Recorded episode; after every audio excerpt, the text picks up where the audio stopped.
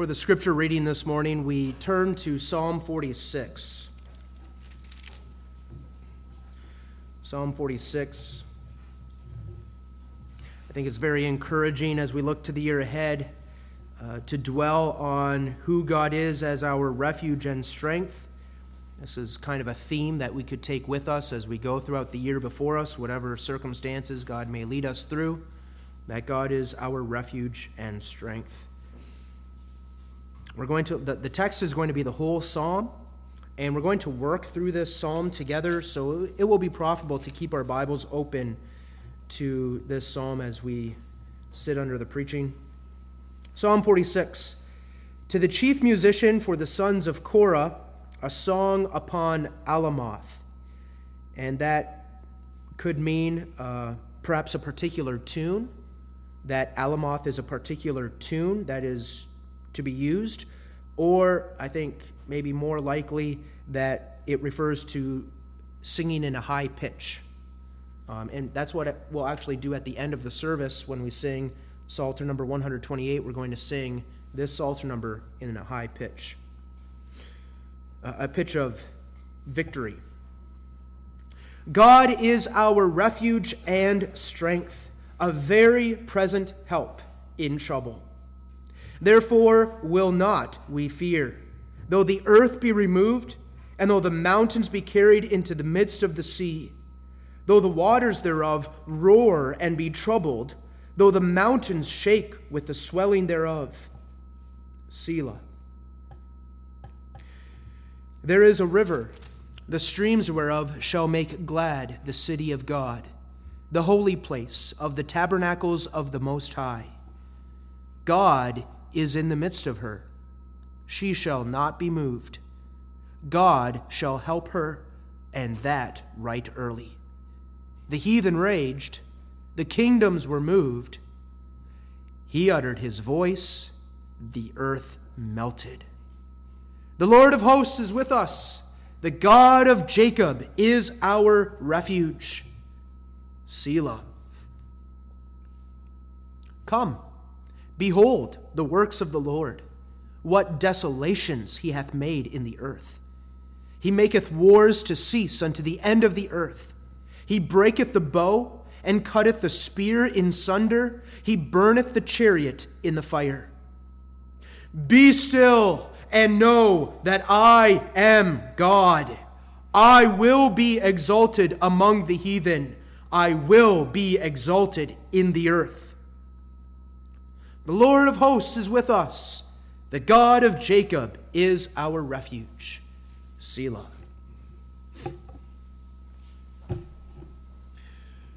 Beloved congregation of our Lord Jesus Christ, by way of introduction, I want to point your attention to three things about this psalm. First of all, notice that this is a psalm oozing with confidence. There really is no lull in the entire psalm. From beginning to end, it is full of confidence. And again, I would say that's what makes this psalm a fitting psalm to meditate on at the beginning of another year. Whatever our circumstances, we have reason for confidence. Second of all, notice the way that the psalm is organized and the progression and the development that takes place in the psalm. Maybe you notice that in the reading, but the psalm is divided into three main stanzas. It's a song divided into three main stanzas, which are each clearly signaled or clearly set apart by the word Selah at the end of each stanza. So the first stanza is verses 1 through 3, the second stanza is verses 4 through 7, and the third stanza is verses 8 through 11. And if you look at the three stanzas carefully, you'll notice that there is a development from stanza to stanza. And that's really how we're going to approach the psalm this morning. The first stanza focuses on how God's people are confident in God as they anticipate the battle approaching.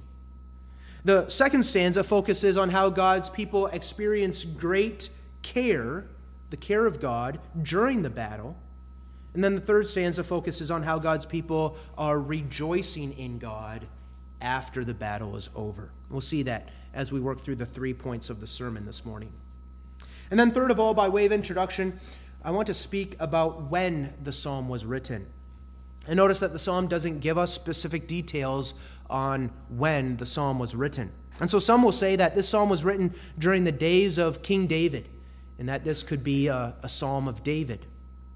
Many others will say that this psalm really fits well with what happened during the days of King Jehoshaphat in Second Chronicles 20, where you read of three enemy nations who are combining their forces and they're gathering together against the city of Jerusalem and were about to attack it. And then the Lord gives his people a very sudden and unexpected deliverance from the enemy. And still others will say that this psalm fits very well with what happened during the days of King Hezekiah, when King Sennacherib, the king of Assyria, marched with his huge army against the city of Jerusalem and was ready to destroy the entire city until the Lord at that time also gave his people a very sudden and miraculous deliverance from the enemy.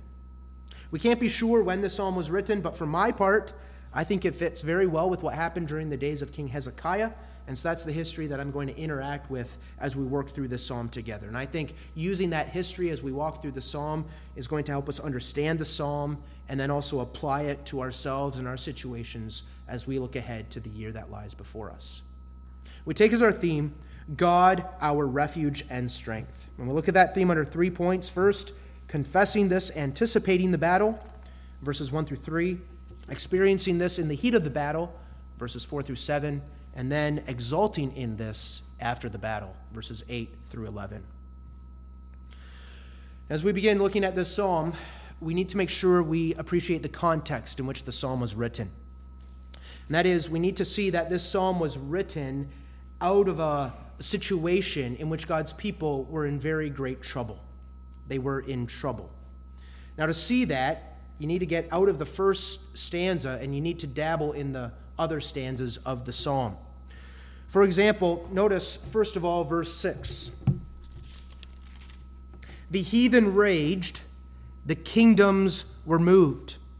And what the psalmist is describing in verse 6 is this the word heathen is the word goyim, it's the word for nations. It's a reference here to the hordes of the ungodly, the heathen nations that are around Israel, the people who do not call on the name of the Lord. And the word raged is a word that means to roar, to roar like a lion, to, to growl, or to become boisterous. The heathen raged. That is, the nations were in a furious uproar. The nations gathered around the city of the Lord like wolves ravenous for the prey. They foamed and they roared, and they swelled against the city like a tempestuous sea. Then we read in verse 6 he uttered his voice, or, or uh, the kingdoms were moved. And the word kingdoms there refers to a political entity, it refers to different countries.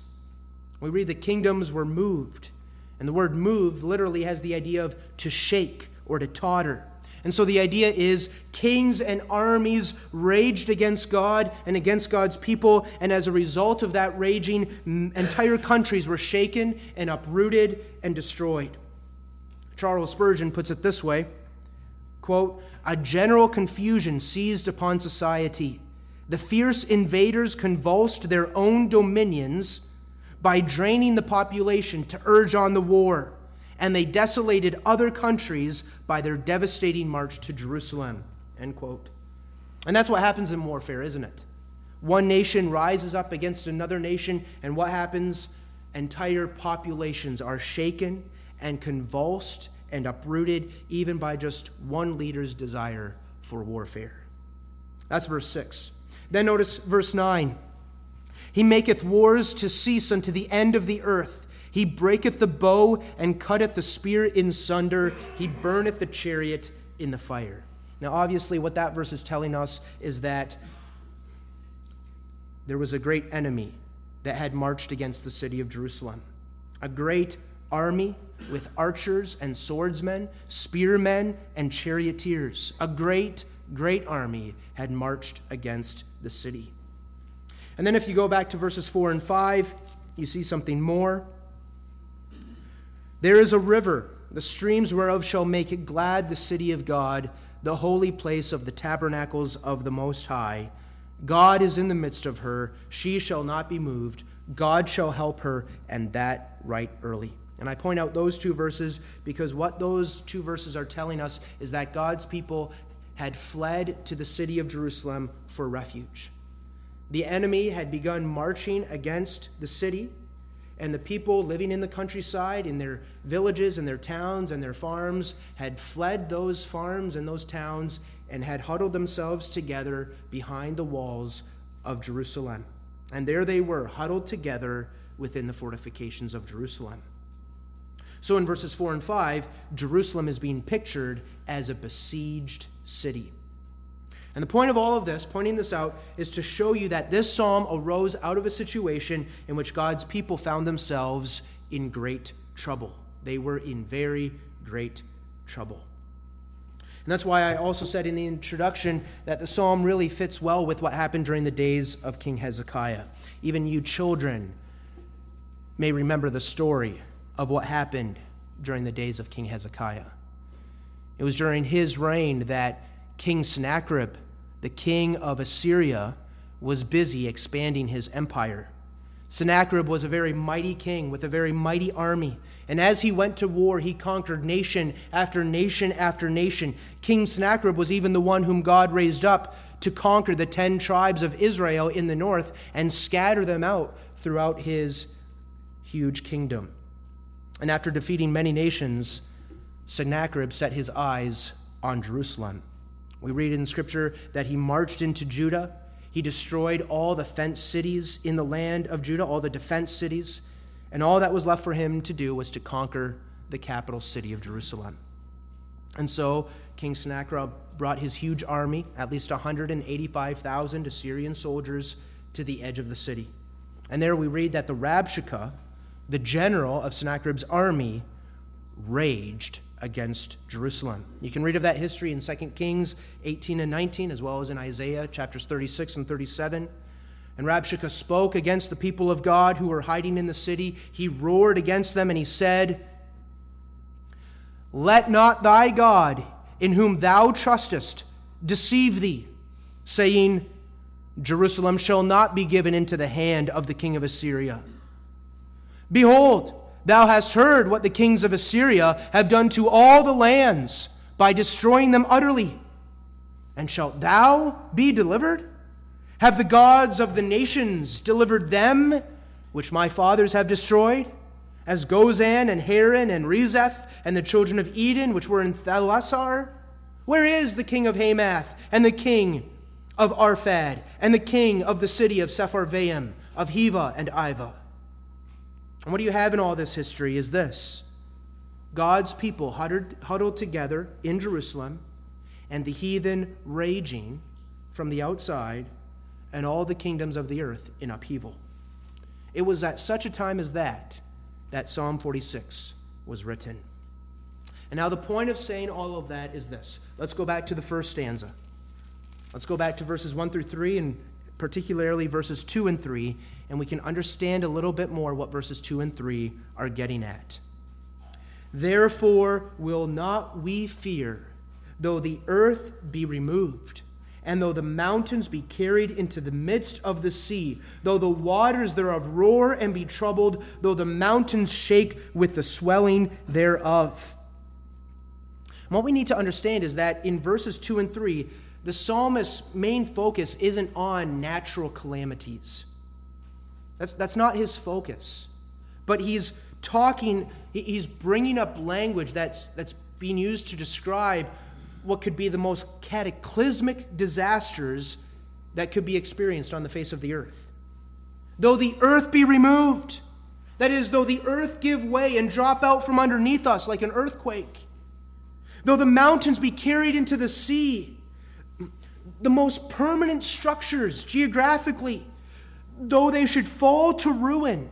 And that's a picture. This is poetry. The, the idea really is this should everything in the world as we know it fall to ruin, so that the kingdoms and nations of the earth be overturned, and though the revolutions, revolutions change the very fabric of society, and, and though even the nations of the world unite themselves and combine their powers to crush God's people, yet will not we fear? That's verses 2 and 3. Though the greatest realities of the world as we know it, not just geographically, but politically, socially, economically, whatever you want to say, though the greatest realities of the world as we currently know them are completely overturned, right? Though King Sennacherib, with his innumerable hosts of army, of, of soldiers, comes against Jerusalem and besieges it and threatens our very existence, we will not fear. That's what's going on in verses 1 through 3. Verses 1 through 3 are capturing what God's people are confessing as they anticipate the battle. They see the enemy gathering strength in the distance. They see the bands of soldiers forming into their positions. They hear the blast of the trumpet and the footsteps of the enemy as it marches closer, ever closer, ever closer to the city of Jerusalem, gradually surrounding the city more and more and more. And God's people are saying, We will not fear. Well, beloved people of God, let me ask you would you be afraid in that situation? I think we would be afraid. I would be afraid. In Hezekiah's day, that was the temptation too. We read that when Hezekiah heard about the dreadful news about the army of Assyria, he tore his clothes, he covered himself with sackcloth, and he said, This is a day of trouble. And then, of course, he went to the Lord in prayer. Well, for us today, at the beginning of another year, warfare, at least for us in our situation, might not seem like such a present concern. But we might have other concerns, other things that we might be tempted to fear as we anticipate what lies before us in this year. Maybe you look ahead at the circumstances coming to you in life. Maybe the, the spiritual battles that you see forming on the horizon, marching your way, and, and you're tempted to doubt or become afraid. Maybe we see spiritual battles in the future for the church. That's really the application here. This is the church that is under attack. Or maybe we have our own concerns about the well being of the church.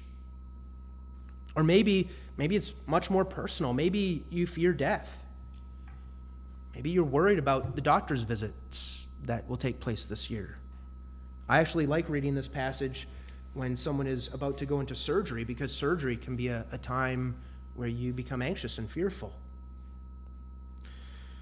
Or maybe there are concerns with work, or concerns with finances, concerns with retirement, or, or concerns with raising your children. Maybe you have new doors you're walking through this year. Maybe it's the start of college, or the start of a, a dating relationship, or, or married life, or, or raising another child right? We might just look at what's lying before us and, and we might see life is happening, changes are coming, and I don't know if I'm mature enough for all these things, right? Or we look at the children, we say they're growing up way too fast. What's going on? And the challenges that we face in life might seem to be threatening the very fabric of our life. See, that's exactly the idea of verses 2 and 3. The psalmist is saying, though the greatest realities of the world as we know it, right? Even my own little world, as I know it, are completely overturned, and this year is full of change and, and maybe even full of loss, or, or at least the fear of loss. We will not fear. And now, why won't we fear? Why, why won't we fear the future? Why won't we fear what happens in the battle? Well, because as verse 1 says, God is our refuge and strength, a very present help in trouble. Now, notice that, first of all, how the psalm begins God, God is. I remember God, right? That's how we begin the year 2024. God, God is. God is the great reality right here in my life. I, I hear the, the footsteps of the enemy approaching in the distance. Maybe I see their frightful appearance. I've heard of just how mighty or cruel the enemy is, and, and the Assyrian army was known to be barbaric and very cruel.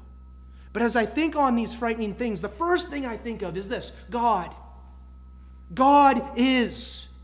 God is real, of course. God is in control, and God is with me right now in this situation. I must not forget God. Isn't that often our first mistake? when we are faced with a frightening circumstance, suddenly we forget the great reality of God, and, and all these truths that we confess are suddenly flying out the window, and we're losing our confidence and our hope because, because all these comforting truths are departing from us because we've, we've forgotten them, because we forget God and, and Scripture. No, we say, God is. And then what do we say? God is our refuge and strength. A refuge. That is a shelter, a hiding place. Right? When there's a tornado in the area, where do people go? Well, they go to their shelter. Oftentimes, that's in the basement. In World War II, when the Jews were searching for, when the Nazis were searching for the Jews, where would the Jews go? They would hide in the attic, or maybe they would hide between, between walls, or all different kinds of places. That was their refuge, that was their shelter. And when an enemy is attacking, where do the people go? They, they go into the castle, or they go into the strong tower. And beloved, that's exactly who God is for us. The name of the Lord is a strong tower. God's people run into him by faith and they are safe. By faith, we hide ourselves with his promises, we commit ourselves to his protection. God is my refuge, and God is our strength. And here you have Hebrew parallelism. The word strength is really a reference to a stronghold. God is our refuge and our stronghold. God is our safety and our security against the most formidable foe. And then the psalmist writes, a very present help in trouble. God is not just someone who sympathizes with us, although he, he certainly does that. God is not just one who gives, as, gives advice, but God is one who actually helps. He rescues. He's the mighty God. He brings assistance. And He's a very present help. And the idea there, He's a present help, means He's a proven help. This is something that you've seen and experienced in the past. And the idea is also this He's a help in every circumstance and in every way. Wherever you are, whenever you need help, His abilities match the need. You cannot desire a better help, nor shall you find a better help like His help anywhere else. That's what the psalmist is saying as he anticipates the battle. We have nothing to fear. God is our refuge and strength. And that's what you must say as well, beloved, as you look ahead to this year that lies before us. This is the confession God is putting on our lips through the scriptures. God is my refuge and strength, a very present help in trouble. You know it's true. You experienced it in 2023 and in all our days. And if you ever feel unsure about it, then turn your gaze again to the cross of Jesus Christ because that's where God has shown himself to be a very present help in trouble, a very sufficient help. Because when we look at the cross, we're reminded we were in trouble. We were in bondage to sin, in spiritual darkness, deserving of extreme, that is, everlasting punishment of body and soul in hell. And no mere creature could ever have saved us from our misery. And yet, what did God do? God did everything. He, he did everything. He came in our flesh. He, in our flesh and blood, as our brother, he did everything that needed to be done. He lived a, a perfect life of obedience, fulfilling God's law, fulfilling all righteousness. And he also endured the agonies of hell with perfect love and devotion to God, making a full atonement, a full covering for all our sins. And he helped us. He rescued us. He saved us. He made himself to be our refuge and strength, a very present help in trouble. So, as you look ahead to what lies before us in this year, at whatever struggles and battles that may tempt you to fear, this is what your confession must be God. God is. God is our refuge and strength, a very present help in trouble. Well, this is not only something that we confess as we anticipate the battle, but as the psalm goes on, this is also something we experience in the heat of the battle. That leads us to the second stanza, verses 4 through 7. In verses 4 through 7, in the second stanza of the psalm, the, the perspective shifts, and we're suddenly brought into the city of Jerusalem. And now, within the city of Jerusalem, we get a glimpse of what's happening inside the city. Yes, outside the city, the enemy has set up their camp. Outside the city, the enemy is preparing for an attack. Well, what's now going on inside the city? Verse 4 There is a river, the streams whereof shall make glad the city of God, the holy place of the tabernacle of the Most High.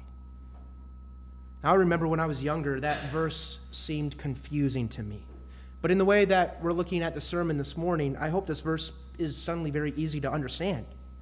The idea is this inside the city of Jerusalem is a river. Point being, there's fresh water to drink in the city.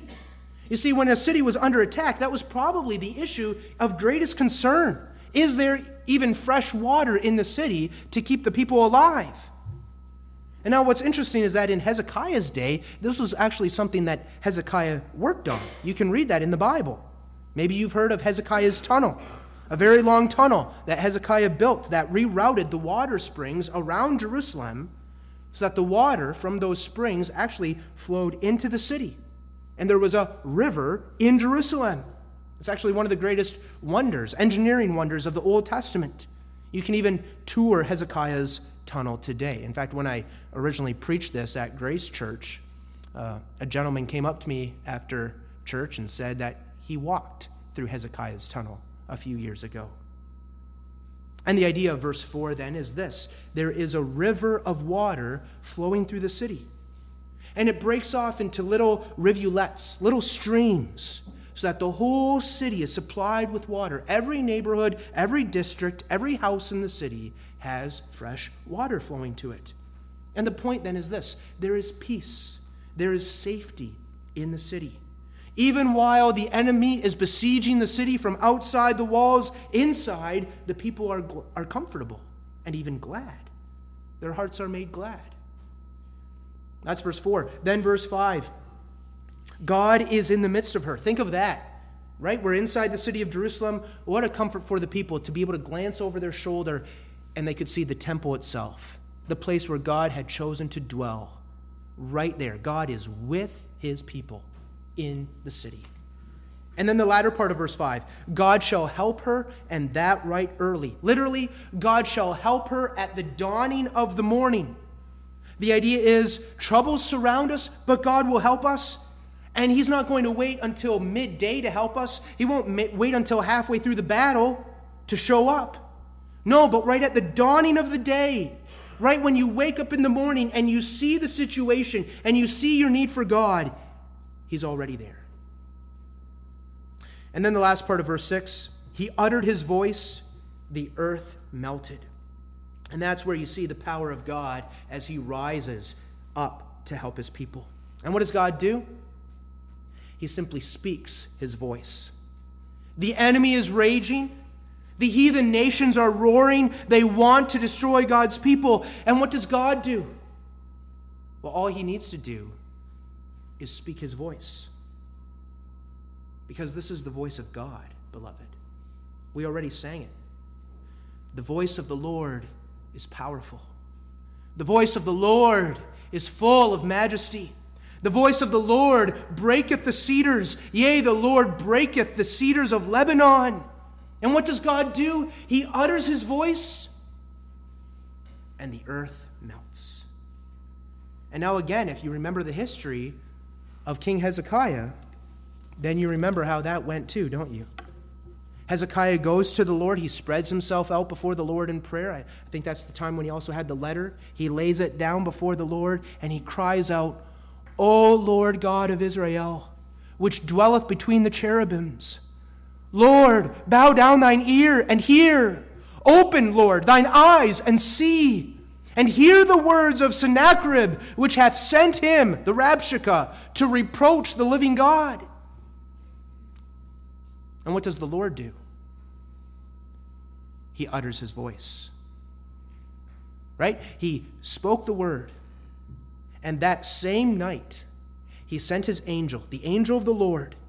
And in that very same night, 185,000 Assyrian soldiers were slain in their tents. And the next morning, they were all dead corpses.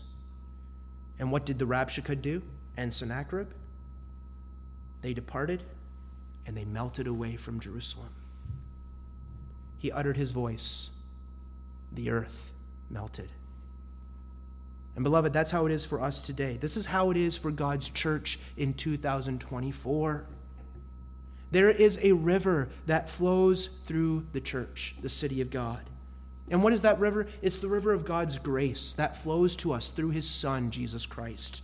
As the Bible says in other places, God is the fountain of living waters. Jesus says in John chapter 7 If any man thirst, let him come unto me and drink.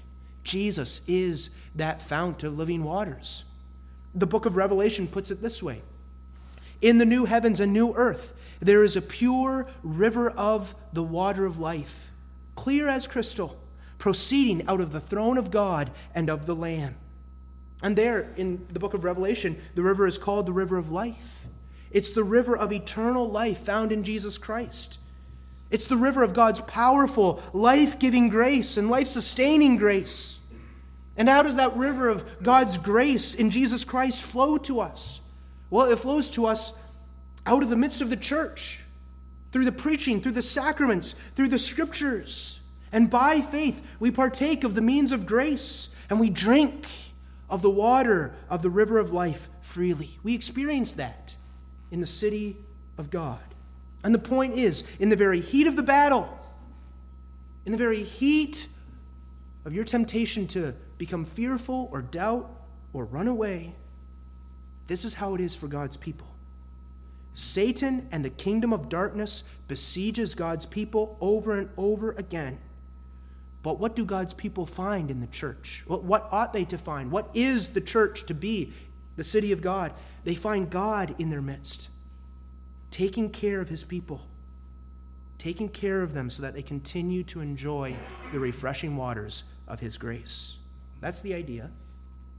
And then not only do you have the rivers of water, the river of God's grace flowing through Jesus Christ, but you also have the powerful voice of God as God speaks against the enemies of his people and he causes them to melt away. And again, where can we see this most clearly but in the cross of Jesus Christ? What happened there at the cross?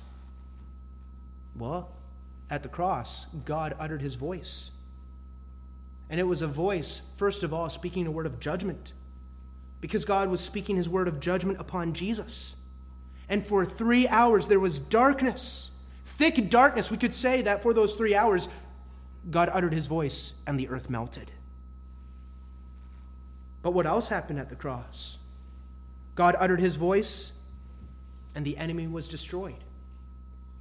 Remember exactly what Jesus said at the end of those three hours of darkness it is finished.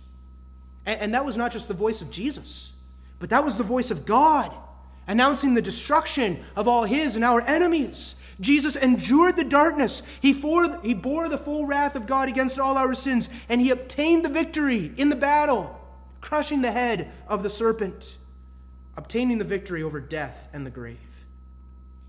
And then keep looking at the cross of Jesus Christ, and you also hear the word of God, the word of salvation that he speaks upon his people. Upon his people, he speaks a word of mercy, and a word of kindness, and a word of blessing. Your sins are forgiven. I am your God, and you are my people. That's how it is for God's people in the midst of the battle. And every Sunday again, through the preaching, this is the word we hear.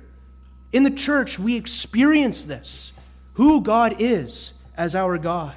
We experience Him as our refuge and strength, so that as verse 7 says, we can say, The Lord of hosts is with us. The God of Jacob is our refuge. That's what we experience in the church. This is what we experience in our own personal lives as well. In the heat of the battle, the Lord provides the grace that His people need from day to day. God is our refuge and strength, a very present help in trouble. Well, that's not only something God's people confess as we anticipate hardships. This is not only something we experience in the heat of the battle, in the midst of the hardships, but this is also something God's people experience and exalt in after the battle is over. That leads us to verses 8 through 11, the third stanza.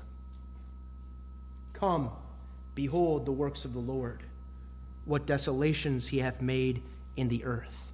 He maketh wars to cease unto the end of the earth. He breaketh the bow and cutteth the spear in sunder. He burneth the chariot in the fire. And then, as a poetic device, the psalmist writes as if God himself is speaking. In verse 10, God is speaking, and he's speaking first of all to the enemies that have risen up against his people. And God says to them, Be still, be still, you enemies. Be still and know that I am God. I will be exalted among the heathen. I will be exalted among you. I will be exalted in the earth.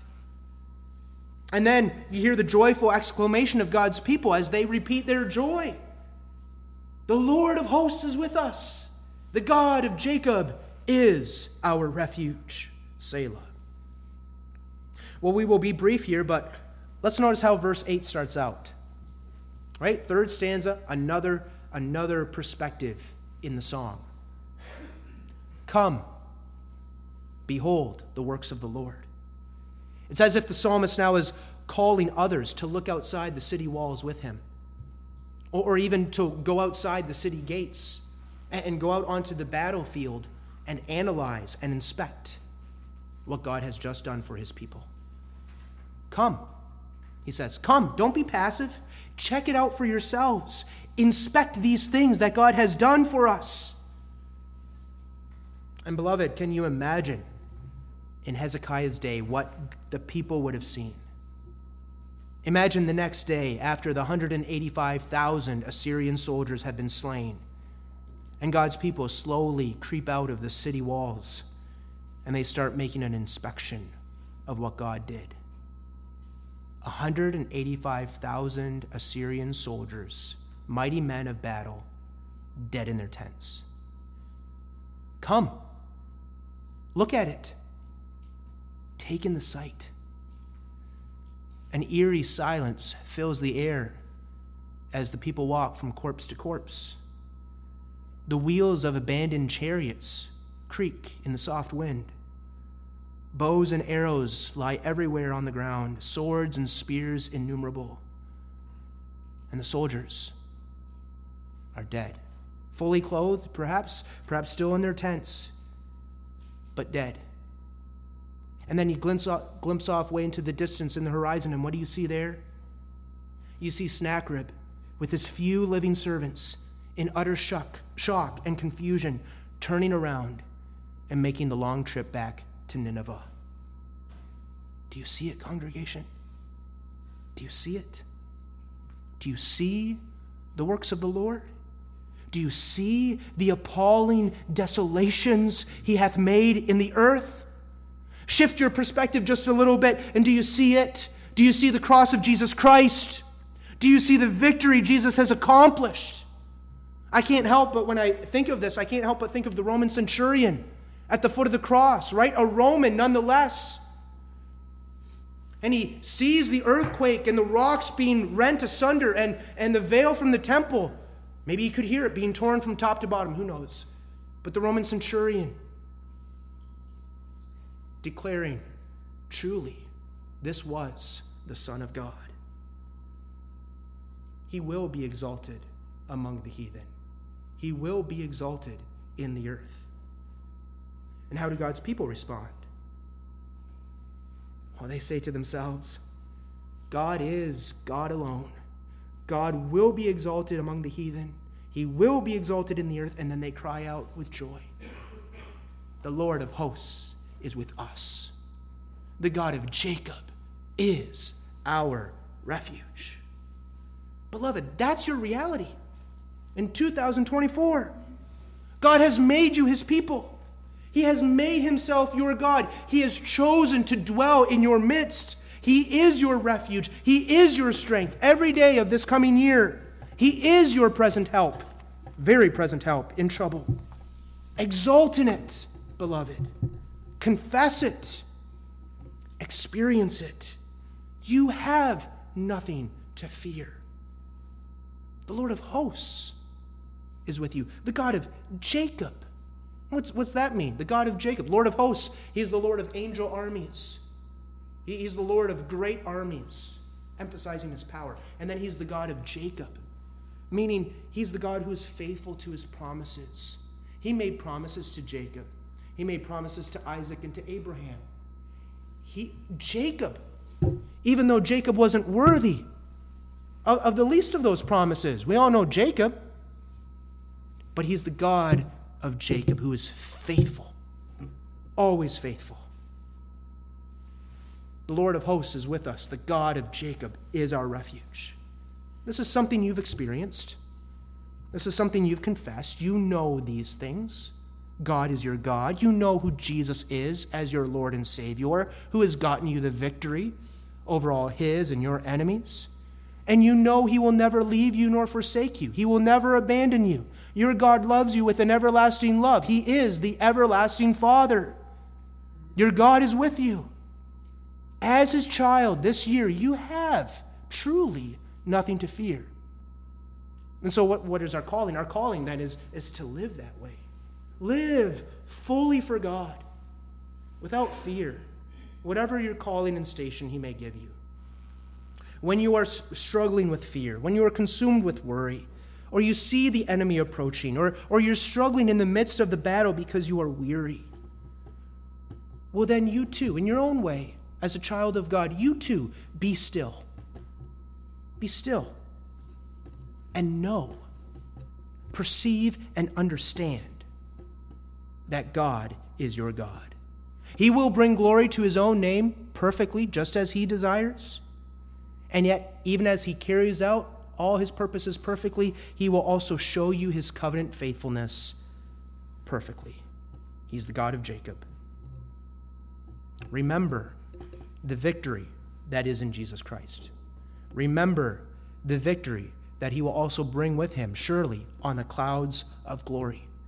And as you keep looking to Jesus, run the race that is set before you until he comes as our King to bring in the full realization of the victory he's purchased for us. Amen. Let us pray. Our Father, what comfort and joy that we can begin this year with these truths surrounding us on every side.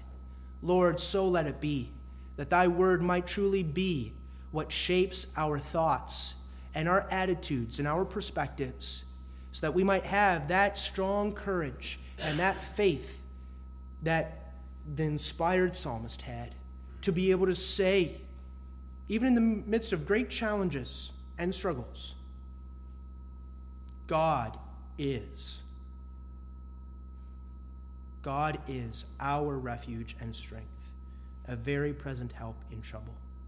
Keep our eyes on Thee, Lord, and keep our eyes on Jesus Christ, Thy Son.